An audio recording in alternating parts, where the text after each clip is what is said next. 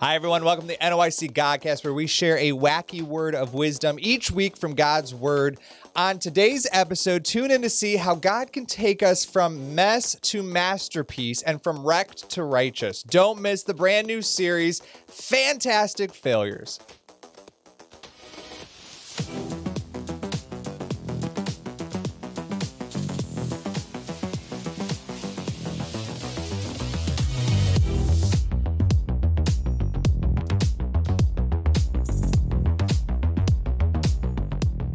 Well, Happy New Year from the NOIC Godcast.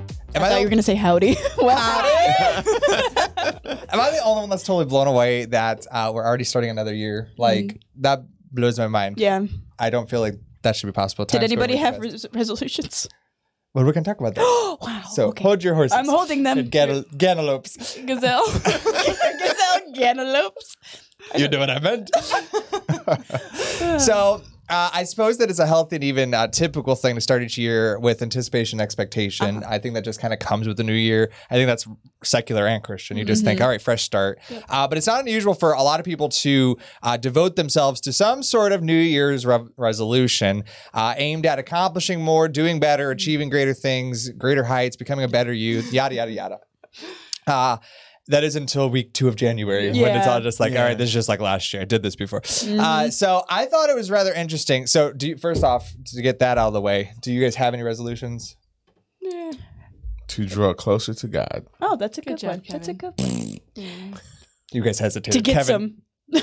to get some resolutions. Oh, to get some. candy. What? yeah, just to get some resolutions.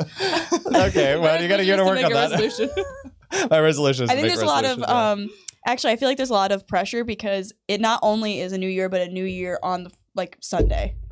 Like the first of the week. Yeah, like Ah, the first of the okay. week. So, So the like first of the first. It's yeah, also the an first. odd year, so I hate the whole thing. Oh. so you're gonna be grumpy until next year. That's year. right. Uh, no, I'm just gonna. I'm just gonna say the He wrong was year that all way year. last year. I was practicing. so I thought it was rather interesting. But according to a recent study, this was just done this in 2022.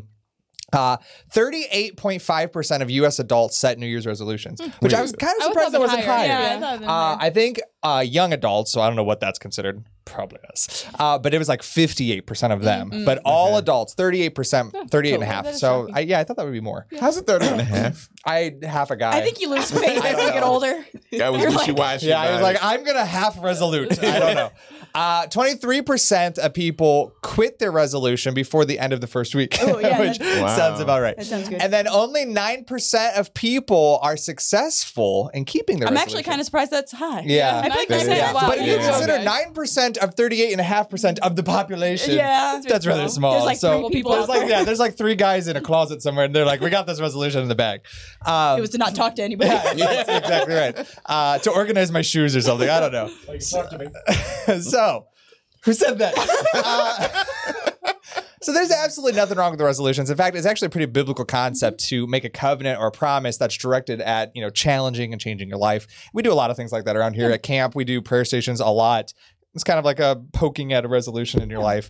Uh, but the problem is, both in secular and spiritual realms, that we expect are accomplishing uh, uh, of these resolutions to be a smooth process. Yeah. We expect, you know what, I'm going to lose 50 pounds this year and it's just going to be, I'm just going to do it. And then we think it'll be easy. And then when it gets hard, we're like, no, forget it. Two pounds is good.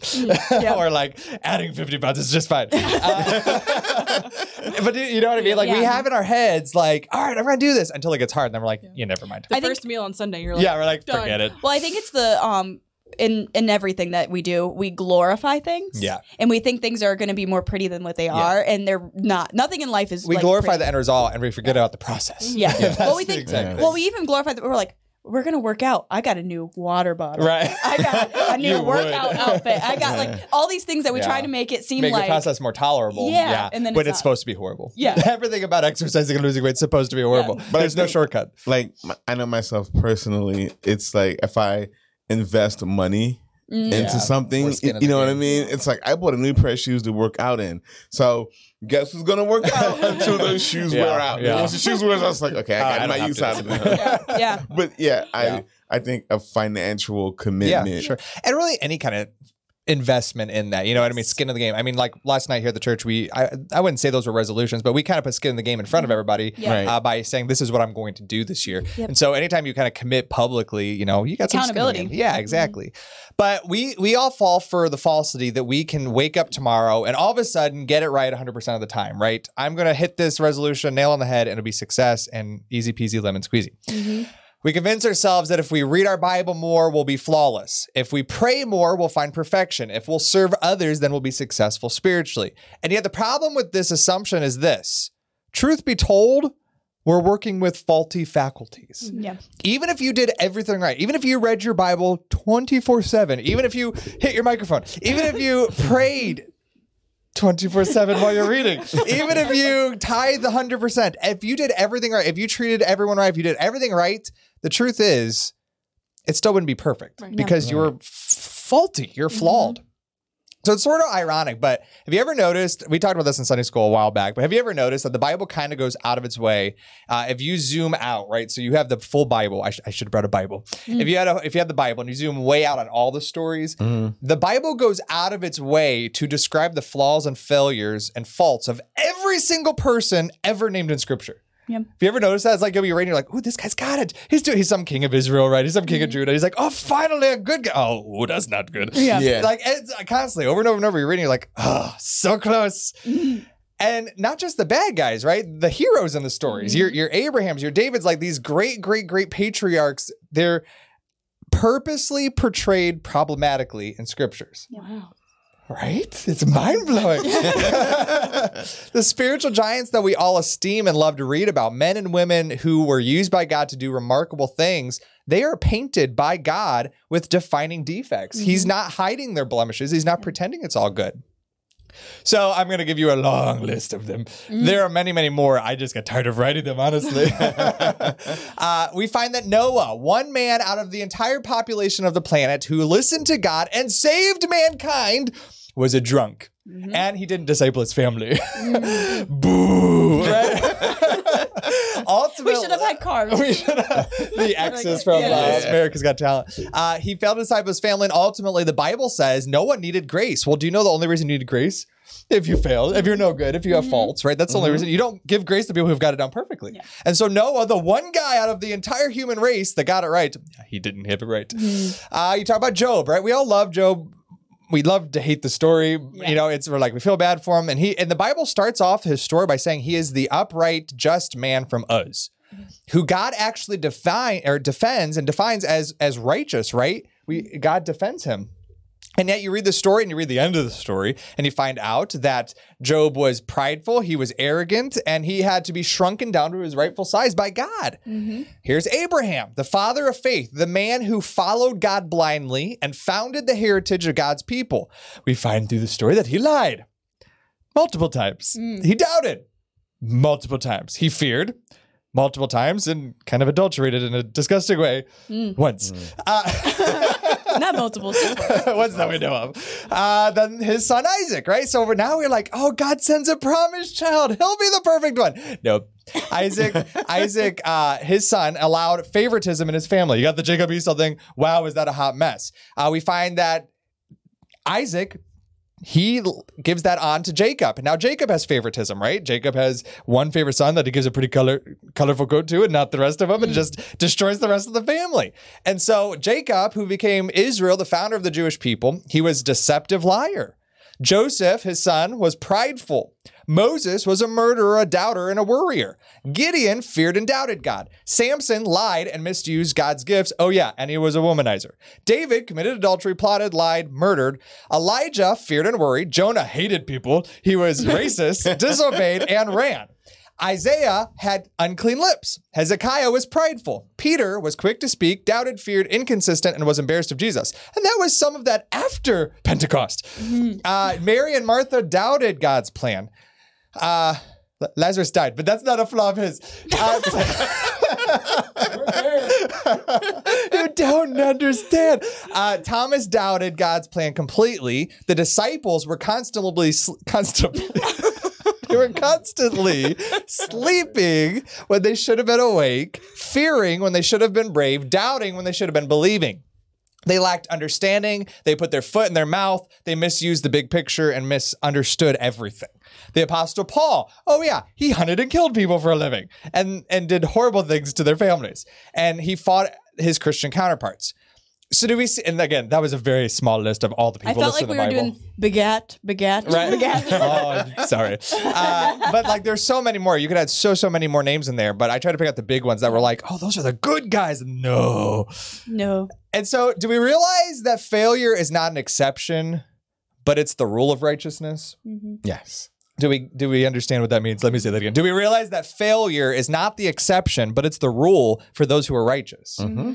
Uh, these people are the very founders of faith. They're the very build building blocks of belief in God's grand plan of salvation. These are the people that God uses to create His kingdom and to teach us about Himself. God says, "Those hot mess of a bunch. Let's use them to describe who I am." Mm-hmm. And so, how easily God could have skipped over all these blemishes. He could have skipped the hairy parts and just told us the good things they did about and how that pointed to him. I mean, I mean, if you if you really zoom out, right? Who who wrote the Bible ultimately? God. God. God, I was like, you guys are like a Dr. I Seuss. I don't know. God. I didn't know if it was a rhetorical I question. know you don't Yeah, trust my question what I was asking. Yeah. yeah. God ultimately authored all of the Bible, and so if you're God, you can do all things. You're going to write a book about yourself. If you're the one telling the story here, why not make it squeaky clean and pristine? Like you're a holy God. Why not rip out all the bad stuff? It's necessary. It really is, and that's really the point of the month. This month, what the series we're going to. So why not uh, leave the the um, why do we need to know that David slept around? Why does he want to tell us about Thomas needing to put his hands inside the scars of Jesus? Why do we need to know about these flaws? The reason is that God always demonstrates his strength one way. The only way God demonstrates demonstrates strength is through weakness. His specialty is taking failures and making them something fantastic. And that's our theme this month is from fantastic failures. Uh, and so the truth is flawed and faulty flesh is all that God has to work with. There's no other kind. Yeah. There are no perfect people. There are no sinless saints. This is exactly uh, what Jesus talks about in in uh, Luke 5, 30 and 32. But the scribes and the Pharisees murmured against his disciples, saying, Why do ye eat and drink with the publicans and sinners? And Jesus answering said unto them, They that are whole need not a physician, but they that are sick. I came, Jesus says, not to call the righteous, but sinners to repentance. So is Jesus saying if you're if you're righteous, I don't you don't need me? Or if you're well, you don't need me. Is that what he's saying here? No. No. He's saying you all need me. You just want to admit that you're sick and that you're Yeah. Right. Well, and that's the thing is I think that's where you get stuck is there's people, especially when you come from like the world and like even in the church, it's the I'm good enough. right. It, and that's the problem. It, Right. Even in the churches, we're like, well, I'm better than that person. At least I'm better than that person. And that's where you get stuck in this, like, you don't want to move past it because you're like, I'm already doing better than Yeah. someone else. And really, if you zoom out, Jane, that's really good because if you zoom out, really, that's the whole point of the whole Bible. That's Mm-hmm. why he's telling us all the flaws because mankind is not our comparison. yeah. Right. God is. Yeah. And that's the whole point of the Bible is all these people tried to be holy and righteous like God and they failed miserably. Yeah. God is the standard Yep. and none of us are ever going to achieve that. But like you said, so many people, especially outside of the church, but Mm-hmm. even in the church, so many people play that comparison game where they're like, we're good, good enough. This Yeah. is satisfactory. I, I think you know it's it's kind of like uh, almost a basis of modern society outside of the church and sometimes inside Yeah. the church is, is that like as long as you're not last yeah. you're doing you Yeah. know like as, Right. as long as you see somebody in your life doing worse than you Yeah. then, Yeah. then, then you're mm-hmm. doing okay Yeah. you know what i mean and it, it creates that even if you see someone who's doing worse than you, you don't want to help them Yeah. because then like they may foot up on catapult ahead Yeah. of you, Yeah. and then you're Yeah. like that. Like, Yeah. you know, it, it creates a very There's no participation prize for Christianity. No. Like, and I feel like that's kind of snuck into the church. Like, as long as I'm here, Right. Yeah. it counts. And yes, ultimately, the person who is just there will be saved by the grace and blood of Jesus just as much as the saint who did Mm-hmm. everything.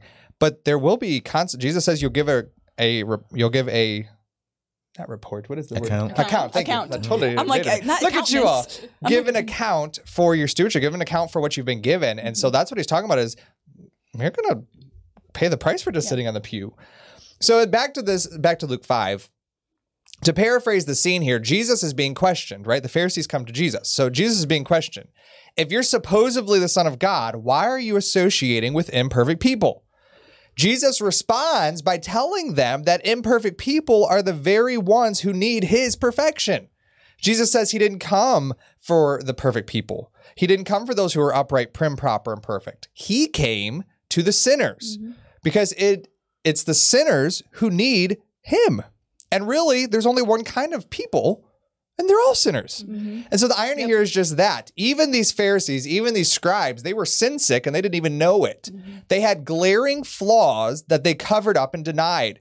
And so the Bible tells us that all have sinned and fallen short of that standard, like you were talking about. Mm-hmm. All have fallen short of the standard or the glory of God, meaning that every single person who's ever and will ever live is indeed sin sick and in need of the great physician to make us whole. I think that's the thing. I know we've heard it specifically in our church, and I'm sure there's other places that people have said this. It's the whole thing of, well, if I can't achieve it, if I can't be perfect, then why try? Yeah. Mm-hmm. And that takes it all away. Yeah. All the failures and the flaws that, of all these people in the Bible that God used, that takes away Yeah. your excuse to be like, well, I can't be perfect, then I might as well Yeah. not try. And I mean, do you see how how ridiculous that is? Yeah. like if you if you went to the doctor and you were like, I broke my finger. And you're like, you know what? I can't have a perfect finger. I might as well go like smoke and drink and like Yeah. go cut, Cut my, my wrists. And, off. yeah, like I might as well yeah. like. Do you Yeah. see how dramatic that Yeah. is? Like Yeah. that doesn't add up at all. But in Christianity, that's exactly mm-hmm. what we do. Well, if I can't do it all, then I'm not going to do any It's of the easier I- way out. Yeah, it's an, it's a lame excuse. Yeah. That's all. growing up, I, I love how you just cut off and you just anyway. But like, so like growing up, like one one thing that was instilled in us was always try to be Christ-like. Try to try your best to be like Jesus every day, but you're gonna fail. Yeah. And then the next day, get up and try again. But guess what? You will continually mm-hmm. fail at this. And I think as a Christian, like that's kind of like a hard thing to like swallow. You know what I Yeah. mean? Yeah. Because like you know we we see these YouTube videos or whatever of someone struggling to do something. They struggle, they struggle, they struggle, and then they finally Achieve it, yeah. it. You know what I mean? So like, mm-hmm. oh look, they achieved it, yay! But in the life of a Christian, like we're never going to achieve that Yeah. but yet we're getting up every day Yeah. trying just as hard as the day Yeah. before. Yeah. I got it. So maybe so there, this is a weird analogy, but you know that's still kind of have. Yes. So so like imagine that we're all in a entry to climb a mountain like Mount Mount Mount Everest because we're from Kentucky. Rock Kevin. Mount he smells me. Uh, Crumpet. I realized it's Mount Crumpet. We watched The Grinch and I. Yes, I did- said we that did- last week. Yeah, Okay. you walked out Yeah, with you me. Walked okay. out. Yeah. Yeah, I, Mount my Crumpet. my Christmas has been ruined because I didn't know what mountain it was. Uh, so imagine back to Jesus. Imagine that we're all climbing this mountain and and we get on this mountain and it's like impossibly high. And so we're all like trying to get to the highest point, but you're told at the beginning you won't get to the top. But do you realize that the more you strive, the more you'll enjoy the view? Mhm. And Yes. ultimately, if you spend your life striving to get to the top, guess what? Someone will come with a helicopter and just bring you there. Yeah. That's kind of the Christianity. Like Yeah. we're all in it for the striving in the moment. Yeah. The goal is not arrival because we know biblically we will arrive because of Jesus. Yeah. He's going to take you there. Yeah. Yes. But it's the process of getting there in the meantime in our waiting. Does that make Yep. sense? that makes perfect sense. Yeah, and so I think that that's one of the reasons, and we talk about that around here a lot. But one of the reasons you can't only focus on heaven as a Christian, Mhm. you have to focus on the abundant life, Yep. which is the here and now before we die. That's so important that Jesus came to give us, Yep. and it's that process. Mhm. So. Uh, to, one of the most powerful realizations that I've come to in my Christian life is to realize that I am a terrible failure, Mm. and that God knows that. That really has been great Yes. uh, to know and and really just uh, like you know just name tag every morning failure of God's. Um, Yeah. And, and again, we're not a little bit of jest there, but we're not saying we're intentionally being failures. But No, you're it's the fact that we're trying, truly, sincerely trying. But God knows that there won't be perfection here. Right. That really is a powerful release of freedom when you realize that as a Christian. He's not surprised when you mess up. He's not caught off guard when you let him down. He's not devastated and needs to. Uh, he's not devastated and needs a few days to recover when your life is a hot mess express. this is a very good point that, that you're bringing up because I was talking to Miguel two Wednesdays ago, two Tuesdays ago, and uh, we were talking about like I, I don't think personally that God is ever disappointed in us because disappointment requires an unawareness. Yeah. Okay. So, like for example, Juliet does something that you didn't think she would. Do. She do. would never. She Right, did. And she did. And you're disappointed. Well, God knows exactly how we're going to screw Right. up, how badly it's Right. going to be. So there's no disappointment on His end. Right. You know what I mean? I think we because we. We truly cannot comprehend God's love or forgiveness for Mm-hmm. Mhm. us. So we can only perceive it from our minds. Yeah. Okay. So then, like, now that all three of you have kids, Mhm. when you're disappointed by your kid, it's like, I'm so disappointed. And and a lot of times we use that instead of saying angry. Yeah. I'm not angry with you. Yeah, just I'm just disappointed. Yeah. You know what I mean? How And did Tolkien do this time? Yeah, I'm like I'm so Didn't take the disappointed. pink, I don't know.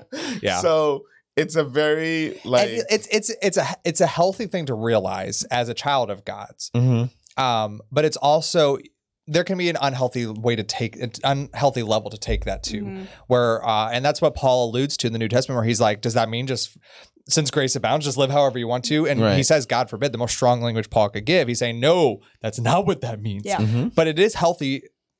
Don't throw the ba- baby out with the bathwater. You know what I mean? It, It's a healthy balance of always not literally. Yeah, It always cracks me You up just when have people mental say that. image of that. Whoopsie, baby. Uh, There's truth to that statement. But is there? don't Oh, I don't time. want to. Yeah. Sounds like a fun story. Yeah. fit down drain. it's a big drain.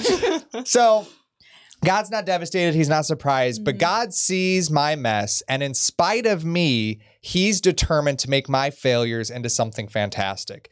And so in every failure and every fault, God sees an opportunity to put himself on display in and through me. So make no mistake, God never allows us to remain in our state of righteous wreck. He never wants us to stay. And so any church you go to, any book you read, any Facebook post, anything that says you're okay the way you are, or anything that tells you, you know, God's happy, you can be, you know, your best you is just try as hard as you can. That's all rubbish. It's Yes, no, yes, big yes. no, Yeah. boo. uh, but God sees your sad state. He sees how pathetic you are, and his goal is to put Jesus into that and make it better. Yeah. Mm-hmm. And so it's always like you said that that process of achieving, that process of obtaining, then reaching for more. Yeah. And so uh, one of the modern church's favorite sayings uh, that we hear constantly is "Come as you are." And yet, the entire point of coming to Jesus is to be changed and transformed and renewed and reborn. And so, absolutely come as you are, but never stay as you are. Yeah, he's Let not gonna him- leave you there. Yeah, Like, he will. Ne- he loves you too much to leave you there. And so, come as you are, but let Jesus take this hot mess and make it into a masterpiece that puts His might in on display. And so, let Him have the broken pieces so that He can make them beautiful. Show Him. So he can show himself in and through you. Every failure in life is an opportunity for triumph.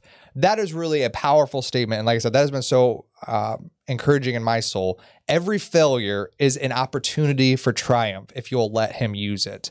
It's a God given chance to show his grandeur, his might, his strength in and through a weak, measly, pathetic, hot mess express vessel like myself. Alex, I like to always use the example.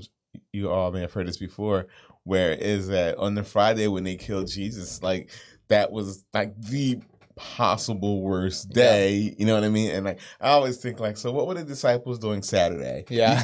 You know what I mean? Like they weren't like, oh, he'll be back tomorrow. Like you know, be get a day off. Okay, he'll be back tomorrow. Like I'm sure they were like distraught, weeping. Yeah. They were like, we put everything into Yeah. this. You know what I mean? And Yeah. God's just sitting back like, just, just Yep. wait. wait. Like this Yeah. is gonna turn into like the greatest Yeah. day ever. So Yep. no matter what you're going through or, or how low you feel, God can take that and make it into like the greatest part of your life. Yeah, and the disciples are really a perfect example of what we're talking about because they they had left all to follow Jesus. Jesus dies. And instead of standing up for the, him, instead of believing him, remembering his words, instead of coming to his defense, they all went and cried and moped and pouted and doubted. They thought they'd waste, like you said, they thought they'd wasted their lives. And so fast forward, Jesus comes back, and guess who he decides to use to build his church upon and to start literally Christianity across the globe? These same guys. He takes their failures and makes them into something fantastic that's impacting us even yet today. And so that's all of us. Don't stay in that Saturday depression state Right. between the resurrection or the crucifixion and the resurrection. Don't stay there. Allow him to come and take that hot mess express and make it into a masterpiece. That, that's a great Yeah. point. She said nothing as usual. She got something to say. I think so. That's always. Say it, say it, say it, say it. Is there someone behind me? All right. Well, today's featured content is uh, one of my favorites. It's called My Advocate by Rend Collective. Uh, the considerable quote's a Spurgey one. It says this God does not need your strength. He has made more than enough power of his own. He asks your weakness. He has none of that for himself. And he is longing, therefore, to take your weakness and use it as an instrument in his own mighty hand. Will you not yield your weakness to him and receive his strength? He has the best quotes. Mm-hmm. Today's charge up challenge is this consider your failures and weaknesses and make a list of them. Ooh, what a time. Mm. And write them down. Make a list, a long list, a big, ugly, hairy, long list. And with that list, Harry. you know, not like literally out under long? the fridge. Yes. With the ice cubes Not that you a kick underneath there. we don't have ice uh, or cubes. Uh,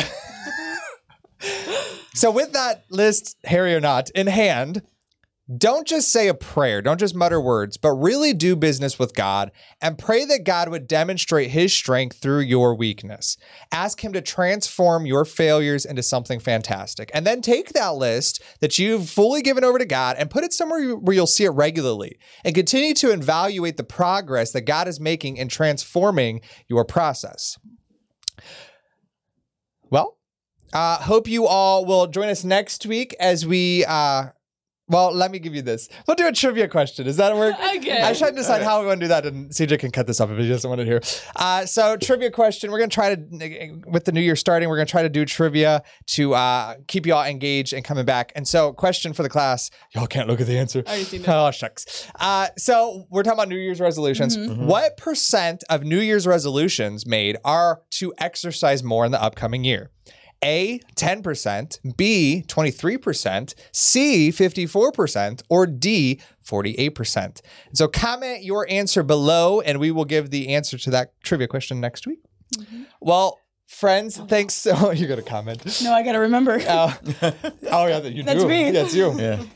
Well, friends, uh, thanks so much for joining us. Make sure to like, comment, and share below if this has been a blessing. Write to us here at the NOIC Godcast. We would love to hear from you. Uh, until next time, we'll see ya. So long, guys.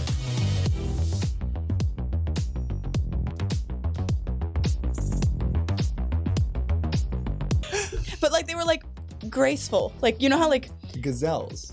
but they were antelope. Are you sure? They had the horns. Pseudo gazelles. They but those go down. It was her dream now. I'm Listen, just saying. like, thank you, Kevin. Touche. Touche. Don't tell me what was in my dream. You weren't mean, okay, actually, fair enough. I probably wouldn't be able to distinct the difference. That's but in what my, I was but trying in to say. But in my brain, in the dream, my brain was like, "Oh, that's not a cantaloupe or not cantaloupe." yes. I've been children Jamie's dreams. It's wonderful.